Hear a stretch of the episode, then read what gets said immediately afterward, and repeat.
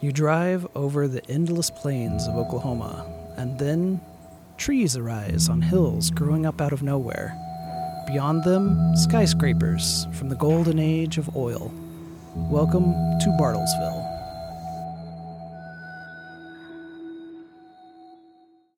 This is Sam Saxon, Along with Professor Jacques Deroute, and you're listening to Tales Unveiled, where we travel across Oklahoma for ghost stories. as well as urban legends and local history.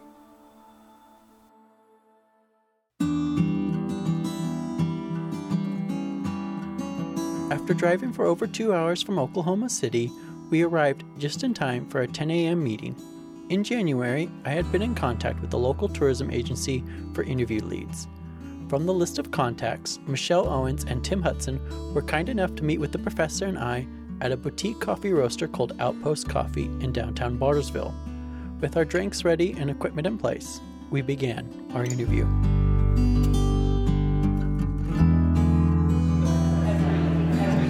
For the record, could you please state your first and last name? Michelle Owens. Michelle, thank you for joining us. We appreciate you meeting us at Outpost Coffee here in Bartlesville to talk about your personal stories. Thank you for having me.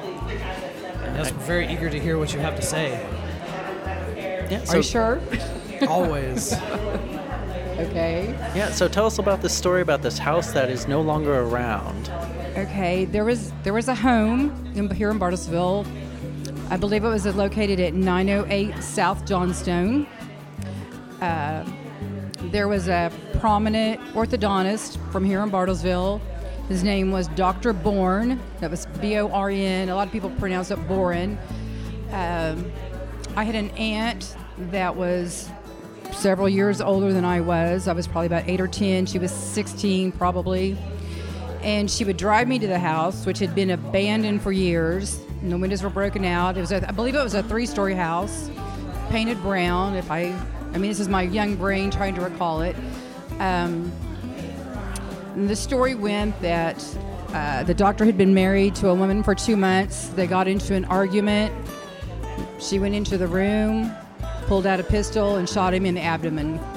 The doctor's son was there at the home when it happened, as well as a playmate who was spending the night, and I believe they're the ones that called the police. Uh, Dark story already. my uh, and I, I revisited some of the facts because for a while I didn't know if that was a figment of my imagination as a child because I would ask people, "Do you know anything about this Dr. Born's house where there was a murder?" And until I talked to Maria the other day, uh, I was actually contacted by the librarian here in Bartlesville, who sent me the front lo- the front page account of the incident. Um, it's it's not very. The house is located near St. John's Catholic Church, and my aunt would tell me how her friends would skip mass before church and go in actually go into the Born home and I believe it was three stories and they um, like I was saying they were sitting on the steps and this was back in this you know late 60s early 70s she was into Ouija boards and stuff and her friends would go into the Born home and they were sitting on the the staircase one night and uh, they were attacked by feral cats because the house had been abandoned. Um, but on numerous occasions, that was kind of like a every other Friday or Saturday night thing is let's go scare the crap out of my niece, you know, and that's what that's what happened. And like I said, until no one in this town has ever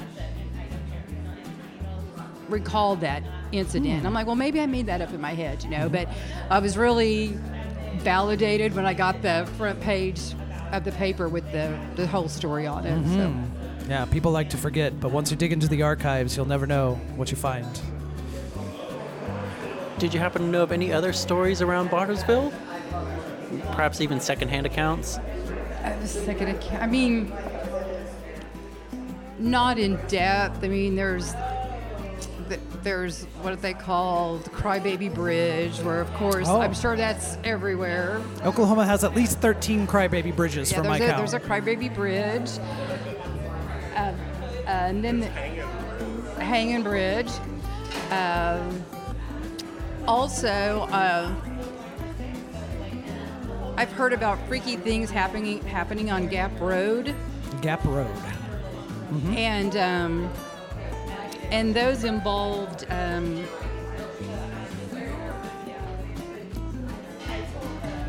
the hangings of blacks in the county Yeah. and that my grandma and grandpa used to tell me about back in the days of segregation that they actually saw people lynched there. I don't know if that Oh, wow. again is true, but that is what I actually, and this is completely unrelated to. Well, it's kind of related. Um, I actually saw a book on lynchings in America one time, and obviously, records on that's kind of sketchy. But like, it listed several in Washington County, and I thought that actually may lend some credence to that. interesting. That's right. Once again, the archival evidence. Those stories are always, unfortunately, they're all over the place. True. Very true. So, what happens on Gap Road? Well, it's not super desolate, but it's kind of a lonely stretch. And like when you're on there, like I mean, there's houses, but you can't really see them. And so, oh, you know, there's a gravity hill over there, and all kinds. I was of just going to mention Gravity Hill. Gravity Hill. and it's somewhat close to. Well, actually, that one. It's not as fun a story, but it's an optical illusion. But it legitimately seems like you're going uphill. At, hmm. I, I, I kid you not, absolutely. And also, in not that far from there, in Ochelata, there's a, a cemetery, literally at the top of Cemetery Hill in Ochelata, and there's a baby's grave. You know this one, Michelle? Mm-hmm. We used to have to run up there for track. Like you had to run up. Like how scary is that for a third grader? Like, Got to run up Graveyard Hill. Anyway, at the top of it, there there is legitimately a tombstone of like an infant death, and it has like a a, a lamb on it. And of course, like all the you know, you always heard that like the lamb would look different directions and stuff like that, and Oh, you know, in the in the moonlight, you could you could move it, like you could push it and it would move, and all kinds of. That one is actually relatively well known. I mean, you can go find it easily. Right. I mean, just go to the cemetery in Ochelata, and it's it is there. Al- Also, to go back to Gravity Hill, it was very. I mean, it's just right off of Gap Road, right? Yeah, it's kind of By yeah. You, you take that curve like that goes. Yeah, And that's kind of a rite of passage when you're a teenager is to get the car full of your friends and you take them out to Gravity Hill. And it's even cooler if you turn off the lights and you At do turn night. the you turn the car yeah. You have to in turn it off and put it in neutral. Yeah, you have to put the car in neutral, and it actually appears that your car is is headed upward when Now it's not like you're in the Rocky Mountains. I mean, you're not Yeah, like yeah, it's just- not like that. But I mean, it's clearly looks like an incline. But anyway, check it out for yourself. You can see it. We'll have to. I've I have uh, taken many a teenager yeah, as an adult because I like to scare people. I have taken many a teenager out there, and then also as we went down the road, I would tell them about the big black hole. And that they all needed to be really quiet because this big black hole could appear in the road between Gap Road and Ochelata. And um, what I would do is they would get really quiet and they were like, You're just freaking us out, Michelle. And I would shove the lights off of my car and kill it. And I would be like, Oh my God, we've hit the black hole. And the kids would just scream bloody murder in the car. And That scared me right now, Michelle. yeah, I, st- I have a I have a cousin who's 38 who still annihilates my whole being for doing that to him when he was a little kid. So, Let's take Rhonda out there. We can totally scare her. oh, we could. You know what? And this was unfortunately this one's not here anymore. Although Michelle, you, I'm sure you remember this. How about the cement factory? Oh yes. Yeah. al- Although as as we say in Bartlesville, the cement factory. Like What's the cement story pond. there? Well, it was in Dewey, Dewey. and it was legitimately a cement factory. Um, when do you think it would have been? Like the 40s and 50s, probably all the way through the 60s, 60s, maybe early maybe 70s. even the early 70s. Well, yeah. This thing goes out of business, and it's a legit, or was a legit creepy building. I mean, like bare re- rebar, all this. Cr- I mean, literally, like you ever see the movie Session Nine? It looked like that, and and it Is was it still around? No, it, unfortunately, that's what I'm saying. It's not there, but it um, it had like a big, like, pit in the middle of it, which I'm assuming was some sort of mixing vat or something. But it was like just a big, scary hole.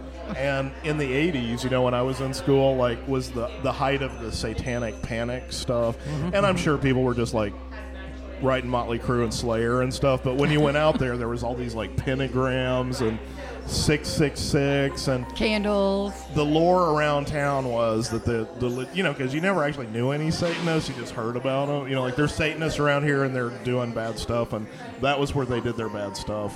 Was at the cement factory. In Dewey. and and when you were in high school, that was where you were going to go drink some beer and scare people and tell crazy stories about. Have you guys heard about the Labadie House? That's probably the big. Yeah. That's probably the big one around here. I Do haven't tell. heard about that yet. Yeah. To tell. well, Michelle, Go. you tell No, better you- than I do. no, no, Well, I go. don't really know the whole thing. Um, Out at Labadie so Hills. you can go to this place, and it's not all there. It's just a like a shell of the house. I mean, it's like a facade now. As the story goes, the Labadie family lived um, in this house. It was out by itself, and they had a they had a servant, and supposedly he impregnated the wife. The husband finds out about this when she has the baby, and it doesn't look like him. It looks like the servant, and. Uh, again, as the as the legend goes, uh, killed the servant and threw the baby in the creek, killing the baby. And then a few years later, he's wrought, wrought with guilt and anger and all this kind of stuff over it. So he burns the house down, killing him and the wife both. And so what's left there now is like a facade. It's like a stone. It looks like the front of a house with nothing else attached to it. Um, now, it's important to note that the remaining Labadie family that's still around here adamantly denies this. So, and I can, I mean, I've never actually seen a newspaper story on it, so I don't know. Well, I take that back. I've seen what I'm telling you has been in the newspapers, but I never saw like a legit, like, house fire kills two because the guy was mad and blah, blah, blah. But, but, much like the cement factory, that's a location for all the local high schoolers and stuff, and there's all manner of uh, alleged spooky occurrences out there, from weird lights to like You can hear the baby cry. hear the baby cry. You can, you know, just all kinds of odd things, and and it is legit weird. I mean, Right. it's definitely weird looking at night. I mean, it. uh, What would you compare it to? I mean, it's like a two-story, just bizarre. Just a shell of a yeah, Yeah. just the, remaining shell of There's a what band called Labadie House too. They're like a horror punk band. My daughter dated a Labadie. I should have asked him if it was all true. Michelle, you could have found out. For I sure. know. They may have denied it. That one's pretty big though. It's on a lot of like, you know, national, um, I guess registries. You know, s- spooky places and whatnot. And but again, if you run into the Labadies, they're not going to be happy about. Don't tell them I told you the story.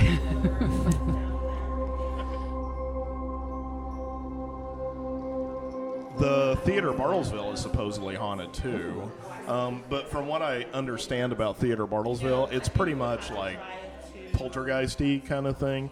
Um, it's not like you know blood running down the walls and get out or anything like that. It's like just weird things like people misplace stuff and like lights go on and off and whatnot. And it's actually like what three doors down. there? Right. Yeah. It seems like you can't have a legit theater unless it's haunted. Are you going to go to the one in Pawhuska? That's the one we're going to. Yes, we do have an Oh, interview that is scheduled actually there. a really cool theater. I've been in there. I have too. I don't know about it being haunted, but it's cool. Yeah, it's it's There's- it's there's like supposed a- to be haunted. Underneath the stage is like this creepy kind of Blair Witch looking thing over there. It's cool. Oh. You'll like it. Um, let's see, I heard something about a humming road south of town. That would be in Singing Ochelata, Road the or singing? Is that- road yeah. Singing Road. in Ochelata. It would be on Old Highway 75. Yeah, it just it just makes noise. I mean, like when you're like all of the other highways in Oklahoma. No, no, it's no you. And and my parents used to take me because we lived in Bartlesville for years, and then we moved to Ramona, which is not very far from Ochelata. It's all kind of one school conglomerate, but um, I mean, you don't believe it? uh, well, I mean, it's I'm I'm kind of like the X Files on this. Like I want to believe, but I don't really. What about what about the center of the universe? Do you believe in the center of universe? Yeah, that works. Yeah. I mean that that's untold. Not haunted. You know we're it's talking creepy about. though, but but yeah, and I mean, you would just go down Old Highway 75, and you would we would all roll down the windows, and and it's documented also. I'm sure if you look it up, Hmm. that it's it's the only known singing highway. What does it sound like? It, it just it's like a high It- pitch. yeah, it almost sounds like you know those like I don't know what they're called, like the singing bowls, like where you have water in them and you do the thing and it goes Right, right. sort of like that. I mean, a little bit like a theremin, maybe, kind of. Right, maybe. Um, yeah. Actually, my friend Liz lives on right there by the singing highway. So, and I I'm trying and I to think, don't. I know there's more than this. People around here have a lot to be mad at when they die. So I could see why there would be hauntings. You know, supposedly they were convinced for years that Bonnie and Clyde was haunting here. Did you? Well, because they they were killed in this car that they just riddled with bullets, and apparently they took it around the United States. Um, you know, As you do. see the see the grisly macabre car that people were killed in and you know people paid a nickel or whatever to see it. And it was like down on main street here. And i guess afterwards there was you know weird things happening. And so people were convinced that haunted by Bonnie when the Clyde. car was here bonnie and clyde's spirits got out of it and stayed hmm. When we were in Enid, Oklahoma, we heard stories of a mummy of John Wilkes Booth. And that went on tour. Yes. so what was it A mummy of John Wilkes Booth. oh yeah yeah Because the legend is that he died in actually Enid, not uh, Virginia. Right? Yes. Yeah, strange tale. so, which just a, a house painter, right? Traveler going to town to town, showed up in Enid in the 1890s, and uh, he would do Shakespeare acts for pennies and nickels in the bar to buy himself a drink. And just do whole scenes by himself, and people really loved it and so forth. And, uh, and then he was feeling very poorly and called, uh, asked for a priest to come in and give him last rites. And um, uh, he passed away, and the priests, uh, much after his death, said, you know, he said the weirdest thing that he was John Wilkes Booth and survived and worked his way through the South all these years and um, had gone by all these different names and so forth. And anyway, they uh, took the body, and uh, nobody ever came to claim it. So they, uh, the local undertaker, used it as a kind of a, uh embalming mannequin, just something to show off what he could do, and put it up in the front. And then this rumor started around of people. This is John Wilkes Booth, and people started showing up from Texas saying, "Hey." Uh, this fellow that I, I had in a boarding house owes me a bunch of money, and one night he had gotten really sick and thought he was going to die, and uh, had me come in and, and confess that he was John Wilkes Booth. And Wow. uh, and then he got better, and he took off, just took off out of town. And then a guy from Tennessee came in and said the same thing. And uh, so they started saying, "Come see John Wilkes Booth and pay your nickel." Wow. And they have pictures of him, and he looks like a 60-year-old John Wilkes Booth would look like. well i'll tell you i've got to i've got to go my i got to take my elderly dad to the doctor. the doctor, which is the scariest thing that we've heard since we've been talking about. I'm gonna have to go, but I'll tell you a good story since you guys are going to uh, Pawhuska. Um, and you can look this up; it's freaking crazy. Uh, there was this outlaw, and I can't remember his name. Again, it's documented. Just Google this. Um, in Pawhuska, that wasn't a very good outlaw, and ended up getting killed. This is kind of similar to your story. And the Undertaker, like he had no family and stuff, so the guy like embalms him and everything. But then there was nobody to pay the bill, so he wouldn't bury him without it getting paid. So he uses him as like, like you said, like a display. This goes on for a few years, and I guess he did a decent job because it was like he was staying. So anyway, it became like a, almost like a sideshow thing, and people were like kids would pay a nickel to like go and see this dead body and stuff. Anyway, long story short, it ends up getting sold to a carnival and goes all around the United States. Have you heard the story? Goes all around the United States. Well, do I need to tell it or you? so goes all around the United States uh, and has a variety of stories attached to it. Like people would be like, "This guy," you know, sell, tell some elaborate story about how he's killed or what he did, or like he was some warlord or some crazy. Anyway, he keeps going around. At some point, uh, becomes lost. Like they lost track of him, and he resurfaces. You ready for this, Michelle? On an episode of The Six Million Dollar Man because they it was supposed to be like in a fun house or something and they rented this fun house and it turns out one of the props that was inside Was this him? was him and how they find this out is when the film crew is coming in to film and it gets knocked over and it breaks his arm off and there's like a bone sticking out of his arm and so at that point FBI comes in and everything and long story short it turns out it's this guy that was originally from Pawhuska Yeah. and That's wild. it's pretty Indeed. again you can just google that Yeah, I mean, Elmer it's- McCurdy yeah, is the name. it, Yeah, that's yeah. it. Oh. Yep. Yep. And they took him back to Guthrie, where he had once been in jail, and put him under a foot of concrete to make sure he didn't didn't, Ever didn't away. leave this time. Well, and it's double funny too because if you look at like his criminal career, and I say that in parentheses, it's all just a comedy of just stupidity. Yeah, used too much dynamite to blow up Yeah. the safe and burned all the money inside. And Well, and, and ultimately, how he died was like they robbed the wrong. They legitimately knew this train was coming through that was going to be. There's going to be like a bunch of U.S. Mint stuff on it, and it was, but they just picked the wrong time. Like they robbed the one before it, and they get away with like thirty bucks or something, and he ends up getting shot over it. And like, I mean, it's it's pretty. You should read it. It's crazy. But anyway, with that, I got to go get Don Hudson.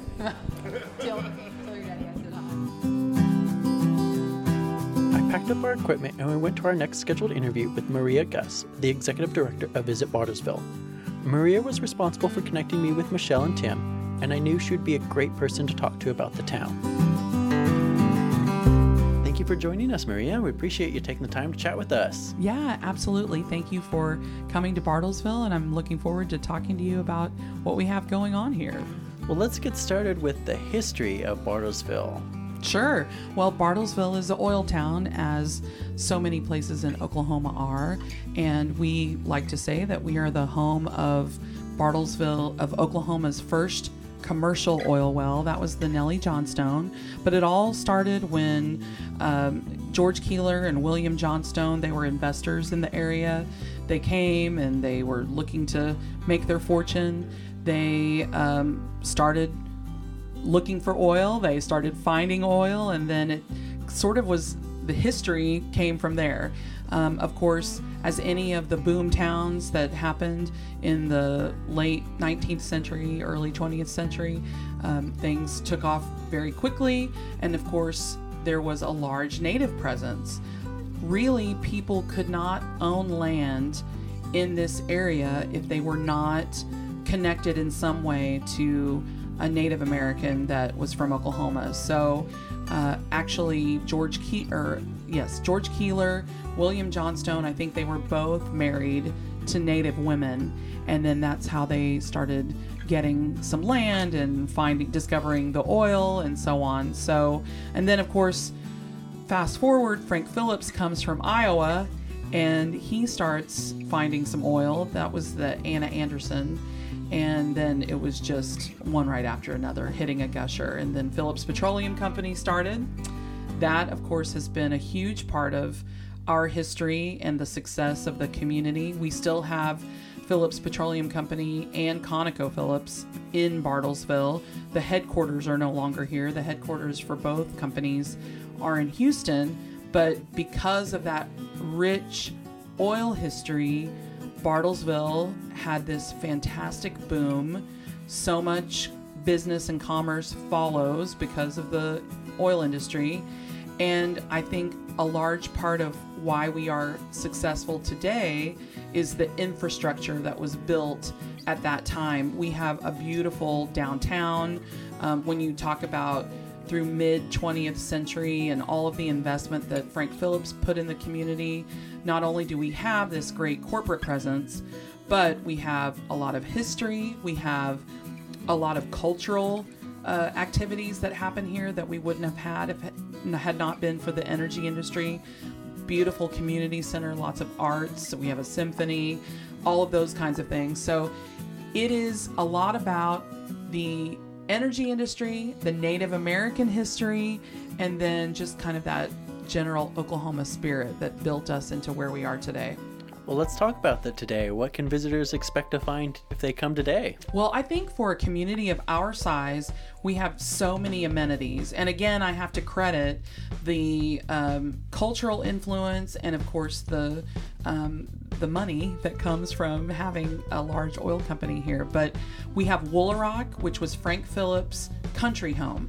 He felt like, you know, he was looking at places to build a country home in upstate New York but once he purchased Woolaroc, and uh, it's 3,600 acres, just 12 miles west of Bartlesville, he felt if he could bring a man to Bartlesville, he could sign, he could make them shake on any deal.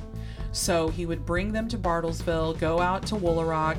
There's a huge bison um, herd that's there. And then, when of course, when you're an oil baron, you have this collection of artwork.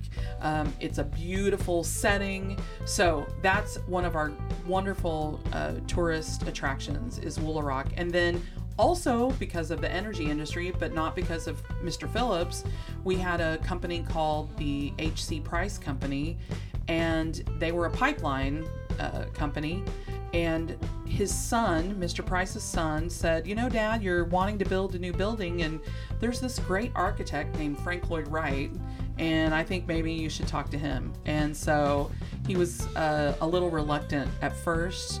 Frank Lloyd Wright, of course, was a huge personality, and they worked it out, and now we have the Price Tower. So I would say those two items really are the the big attractions that we have that pull visitors from all over. And then we have a lot more little museums. We have the Frank Phillips Home. Phillips Petroleum Company Museum. Uh, we have a lot of events. We have the Bartlesville Community Center that hosts so many things. But uh, it's a lot. We have a lot going on today.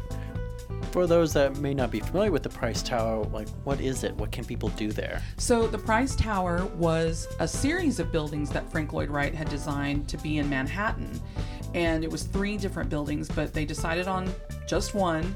And it is a 19 story, it is Frank Lloyd Wright's only fully realized skyscraper that was uh, completely designed and, and built.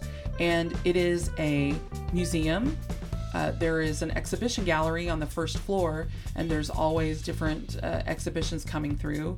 There are the historic tower floors, so they have preserved Mr. Price's office, which is on the top floor, and then uh, the meeting room, uh, some of the other, the original apartment, one of the apartments has been uh, preserved, and then Copper Bar is a restaurant and bar, and we've had this really great program called The Right Chef.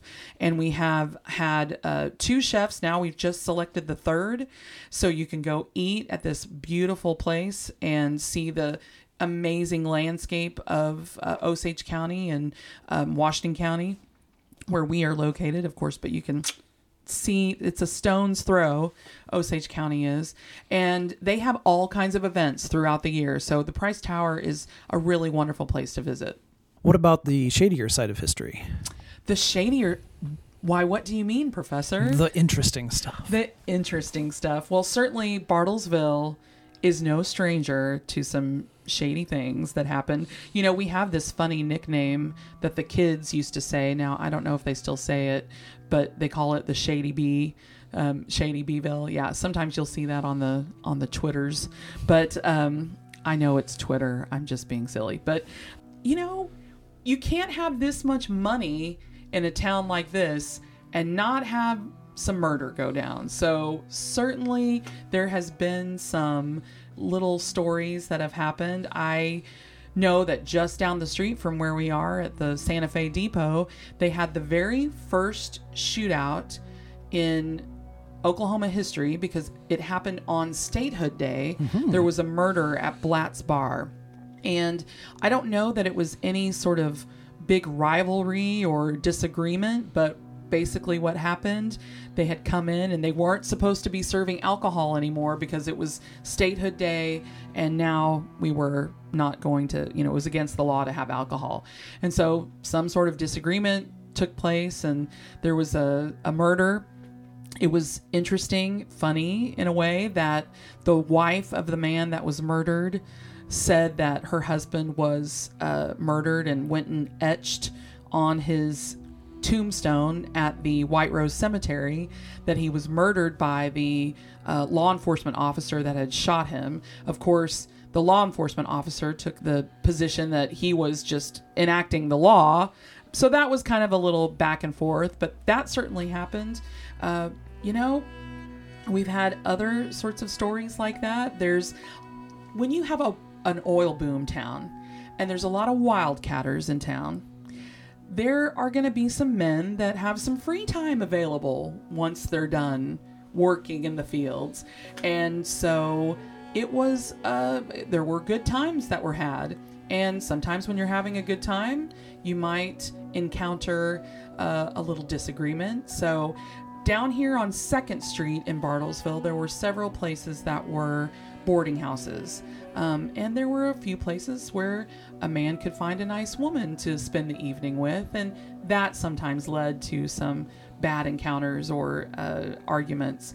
Um, and then, you know, just like any old town, we've got the situations where someone maybe uh, had a disagreement or there was a murder that happened. And um, so we've seen those all over. And then, of course, what happens when someone is uh, in that kind of an altercation, the stories sort of develop of, well, I heard something on the stairs, or you know, they'll they're coming back to haunt us, uh, those kinds of things. So we've got plenty of those.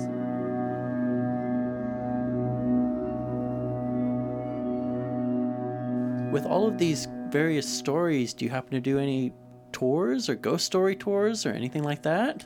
Absolutely. We have been, for the last 10 years, trying to get some uh, collection of stories to share for people. Two different ways we've done that. One has been in October, we do a ghost walk. We have a uh, an experience for people to come and see some of the different stories that we've gathered. And they've been from all over the area, not just Bartlesville, but also from southeast Kansas or Osage County. There's been some really great stories of odd experiences or families. There's a story that Tim may have told you about about a family where the Bloody Benders and they had their own story. They had their own boarding house where they would take care of people, of course, but then some people didn't make it out of that particular place. Uh, I think that particular story happened in Kansas, but it was just across the border. So we've definitely capitalized on that and tried to share that.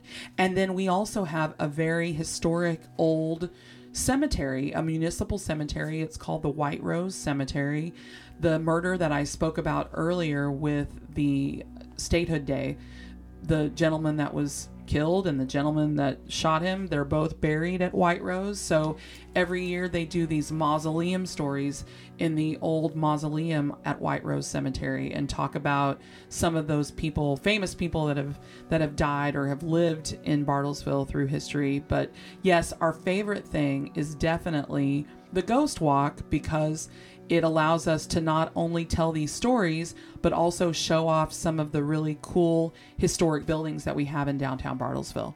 With such major personalities here in town, I've heard various stories about Mr. Phillips, such as having a telephone in his mausoleum. Is that true? That is true, and I can tell you I have seen it firsthand. I've always heard the story that Mr. Phillips had a telephone at his mausoleum, which seems strange because his mausoleum is located at Woolaroc, which is the 3,600 acre ranch. It's not easily accessible to visitors. You can't just go see the mausoleum if you want to. You drive by as you're exiting the museum area and you can see it kind of off in the distance. And we all know that that's where Mr. Phillips is buried. Uh, his wife is buried, one of his children, some of the dogs, I think, are also buried out there. But it was always sort of a strange story as to why he felt like he needed to have a telephone in there. I suppose you could explain it with people wanting to go visit and maybe spend some time there and they wanted someone to call in case of an emergency. I don't know, but it always struck us odd that perhaps Mr. Phillips thought when the second coming came or whatever happened, zombie arrival re- revival, uh, that he'd want to make a phone call and catch a ride from the mausoleum. But it's a gorgeous mausoleum, um, very quiet, peaceful, beautifully done with a mosaic, and then yeah, there's a phone. And so yeah, the funny the funny story has always been well, maybe Mr. Phillips thought that he'd be able to break out sometime and he'd want to order a pizza or something. I don't know, but it is really odd. It always has seemed odd that there's a phone there at the mausoleum. That does seem rather odd. But I could probably understand the possibility of just, you know, important business person just visiting or Maybe so. You know, it's a it's a little drive out there though, so you have to be going there intentionally. I don't think you would typically walk. So it's not like you'd call someone to come fetch you. You'd have your car there, I think. And yeah, so it was just sort of bizarre, but there's a lot of bizarre things that have happened not only at, at Woolaroc, but uh, and the phone at the mausoleum, but you know, some of the docents say that Mr. Phillips they can smell the cigar smell or you know, he loved sitting on his front porch and the rocking chair might be moving.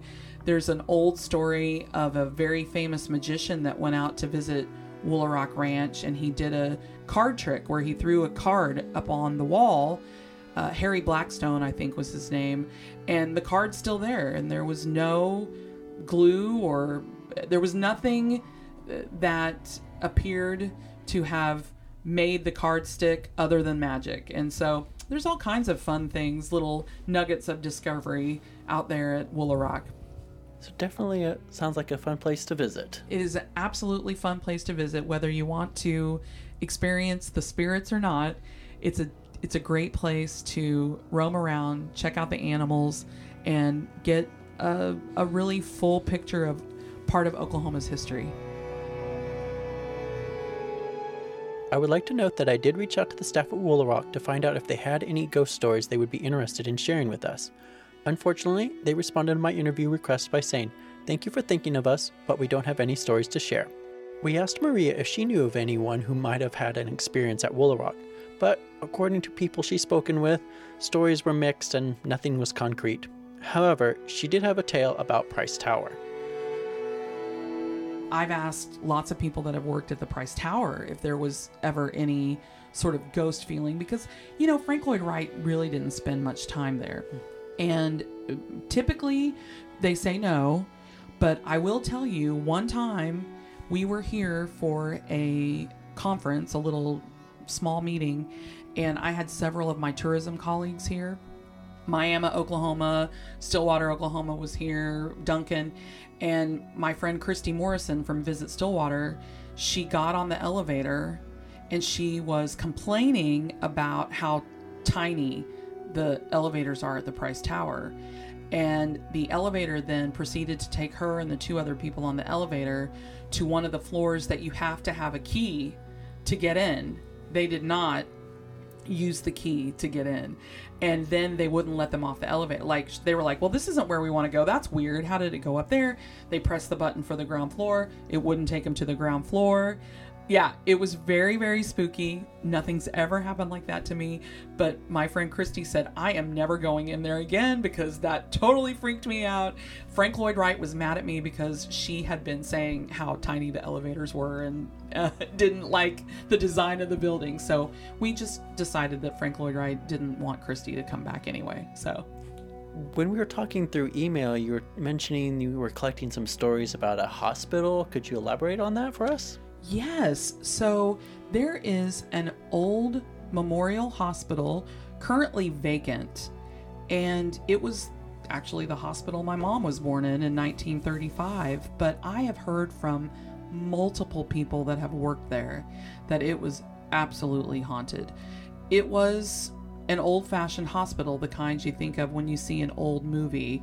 There was a, of course, a, a all the different areas that you might need a you know surgery floor and a, a maternity ward but there was also a psych ward and the stories all seemed to revolve around that particular floor my experience was really limited there was an organization that used to be in that building that rented one floor and I started working for that organization once they moved into their new building.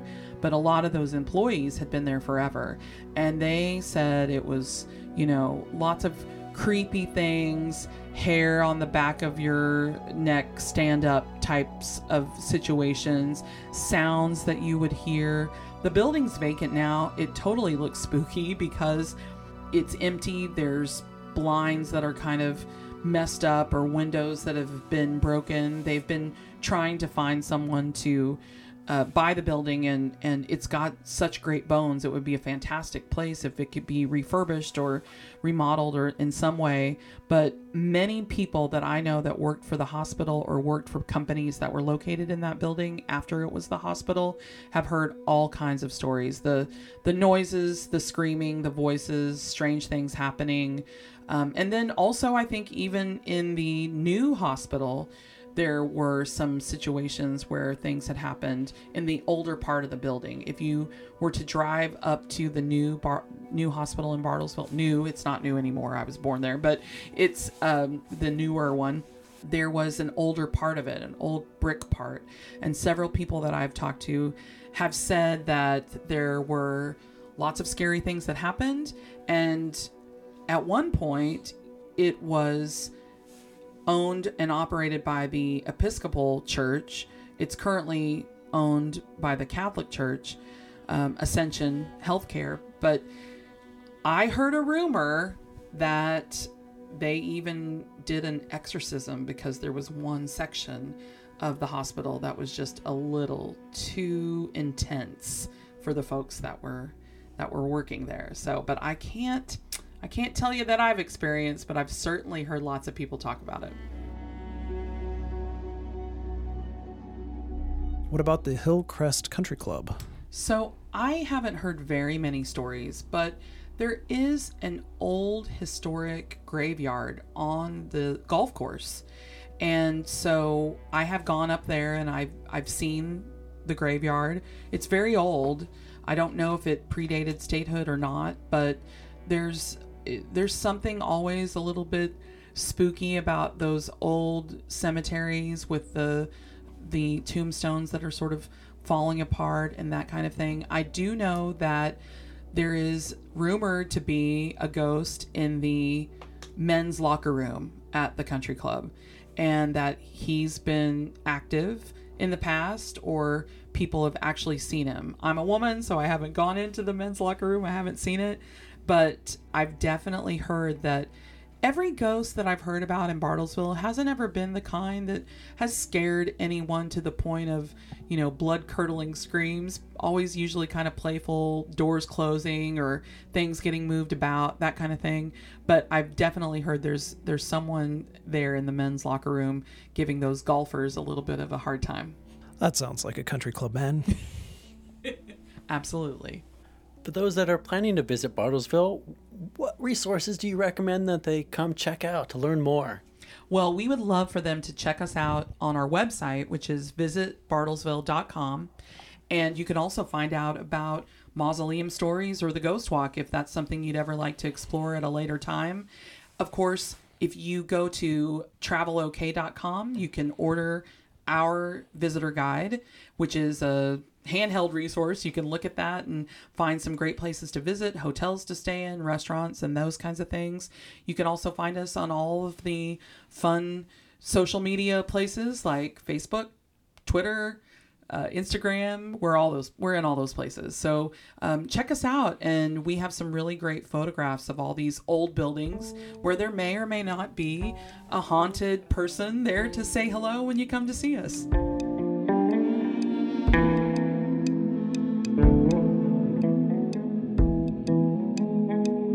For lunch, Frank and Lola's came highly recommended to us for great food, but also some ghost stories. I did reach out in advance for an interview with the owners, but I never heard back. I thought while we were in town, we could try to talk in person. I later found out the owner was recovering from a medical matter, hence the lack of reply. However, the staff that was there during our time invited us to come back when they were closed for lunch. With bellies full and time to spare, the professor and I went to Gravity Hill. After some searching and numerous tests, we did find Gravity Hill. As described, it's a small hill and my car did go up it when placed in neutral. It's not a steep incline by any means, and I was convinced it was an optical illusion, but I could still see the fun of it. For a few tests, the professor watched outside the car, hoping an apparition would appear, but none did. I bet if he had a bag of flour with him, he would have covered my car in an attempt to look for handprints. I asked him for his thoughts, and he said that the magnetic hill in Springer was much more impressive. He then asked if we could investigate the country club, but I reminded him that it was time to head back to Frank and Lola's.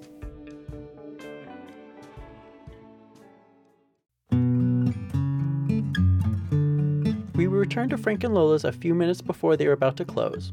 There were still a few customers lingering around, still enjoying their lunch. With the staff still busy and us now pressed for time, we did manage to get two short sound bites from Norma and Jesse. First up is Norma. Every day, sometimes it's a. Um, my English is crazy. uh, sometimes when I come in the morning, it's, uh, it feels like a something.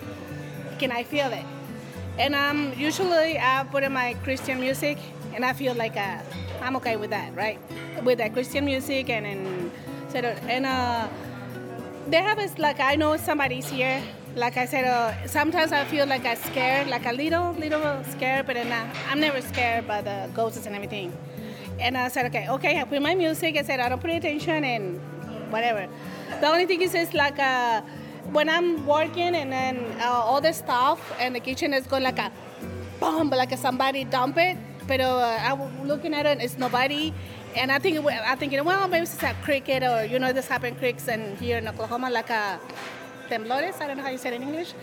And uh, one day I'm working, I said, like, oh my gosh, I can feel it right here. I said, okay, I put in my music. I said, uh, the volume. I said, okay, no more attention. And I'm working in my prep and everything. And uh, it's crazy because it's, I'm in a dish room. It's nobody. And uh, a knife. Uh, you know, the dish room is, uh, the dishwasher's uh, like a, I mean, I think it's like a five or seven feet when I'm prep. And um, knife is jumping and close to me, the little uh, knife, the steak knife. And I said, huh. I said, do you want to kill me or what? I said like that because I'm playing around with the ghosts because I don't put attention and, in, in, those things. And I said, hmm. And I'm thinking, okay, maybe somebody come like that, and, like at the movie, right? And they said, oh no, and I put my Christian music. Okay, nobody's here, and it's nothing's happened here. But that's all. Not only when they are walking, and I, I come uh, early in the morning, like at this dark, and uh, it's not. And I'm not scared. I don't feel. Sometimes I feel something. Not every day. Well, the little things, and it's like uh, when I'm working, and I saw somebody come in. And I said, "Hi, how are you?" I said, "Thinking, everything okay?" And uh, when they leave, and like uh, um, before we serve, I see they like they walk in. I said, okay, we got fun. But uh, it is just me, like uh, this. But it's, it's all I can hear. Like uh, sometimes I feel like uh, somebody is right here, not looking like that. It's nobody. Uh, sometimes like Adam and I, we working together in the mornings, and I'm walking to the red room. You know the the pool table, and uh, and I walk in and I feel like, uh, and I go, okay, somebody just like this that. It's nothing like uh, I can see. Only the move things, and not every day. Some days it's like I can feel like a, I can feel like I'm like a, oh my gosh, I can feel like a scared, little scared. But other days I said, I don't mind. You hear whatever, do whatever. That's those are the only thing is just what I think about the knife is, uh, how the knife can jump in close to me. But those that's all. Like I can see that just let the presence for somebody, but that's it. Yeah. Uh, uh, for the record, could you say your name, first and last name? Uh, Norma Munoz. Um, my name's Jessie Haas, and I've worked here for oh, about a decade, I guess. Um, and when I first started here, Bartlesville did what they call the Ghost Walk in downtown Bartlesville. And they talked about these buildings and kind of the history with these buildings. And um, they say that this area, you know, or this building, because it was part of Indian territory, housed um, just a lot of business in this area with all the different tribes and stuff. And so this was an old um, business here in Bartlesville, and they say that in the basement there was a brothel. And they say that there was a young girl named Estelle who was harmed in the brothel, and that it's her spirit that hangs out here.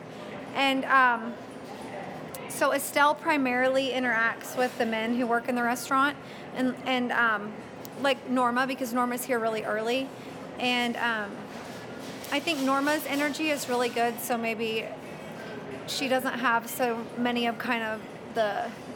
I mean, I think it's unsettling when you have an experience, but I know some of the guys have had experiences with the lights, you know, going on and off. Um, and when you're here at night and it's midnight and you're prepping soup, that can be scary.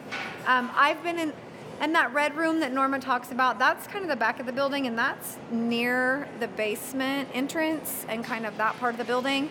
So I feel like that area, um, there's a lot of action in that area. And um, I've been in the back room of the restaurant, and there's a, a door, it's a heavy door, and um, it's shut on its own, you know. And I've come out and said, hey, do you guys shut the door? No.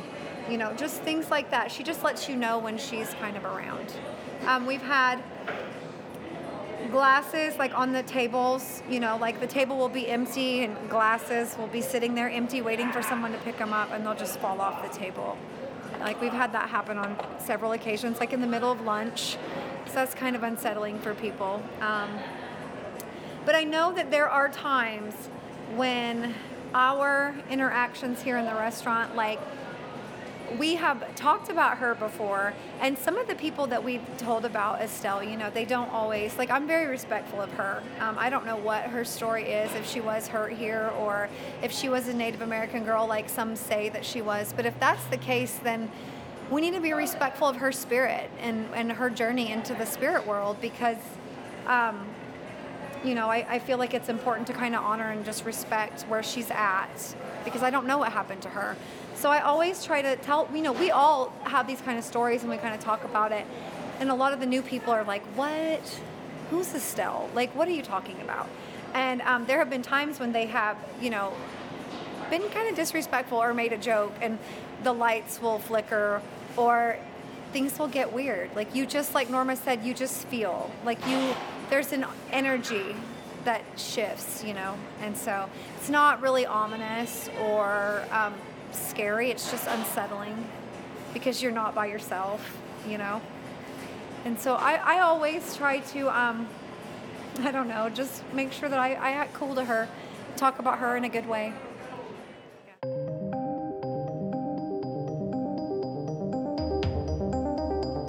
Tales Unveiled is a production of the Show Starts Now studios and is produced by Dennis Spielman. The voice of Sam Saxton is Dennis Spielman. The voice of Professor Jeff DeRoot is Jeff Provine. We would like to thank Tim, Michelle, Norma, Jesse, and Maria Gus for sharing their stories with us. We would also like to thank Visit Bartlesville for the interview connections. The opinions and stories told are that of the individuals and do not reflect their employer, affiliates, and spirits mentioned. Join us on Patreon to help support Tales Unveiled while getting exclusive rewards. Visit talesunveiled.com to find out how to become a patron supporter. This episode's advice comes from Robert L. Johnson. History has always been a series of pendulum swings, but the individual doesn't have to get caught in that. With that advice, I now bid you good night, Bartlesville. Good night.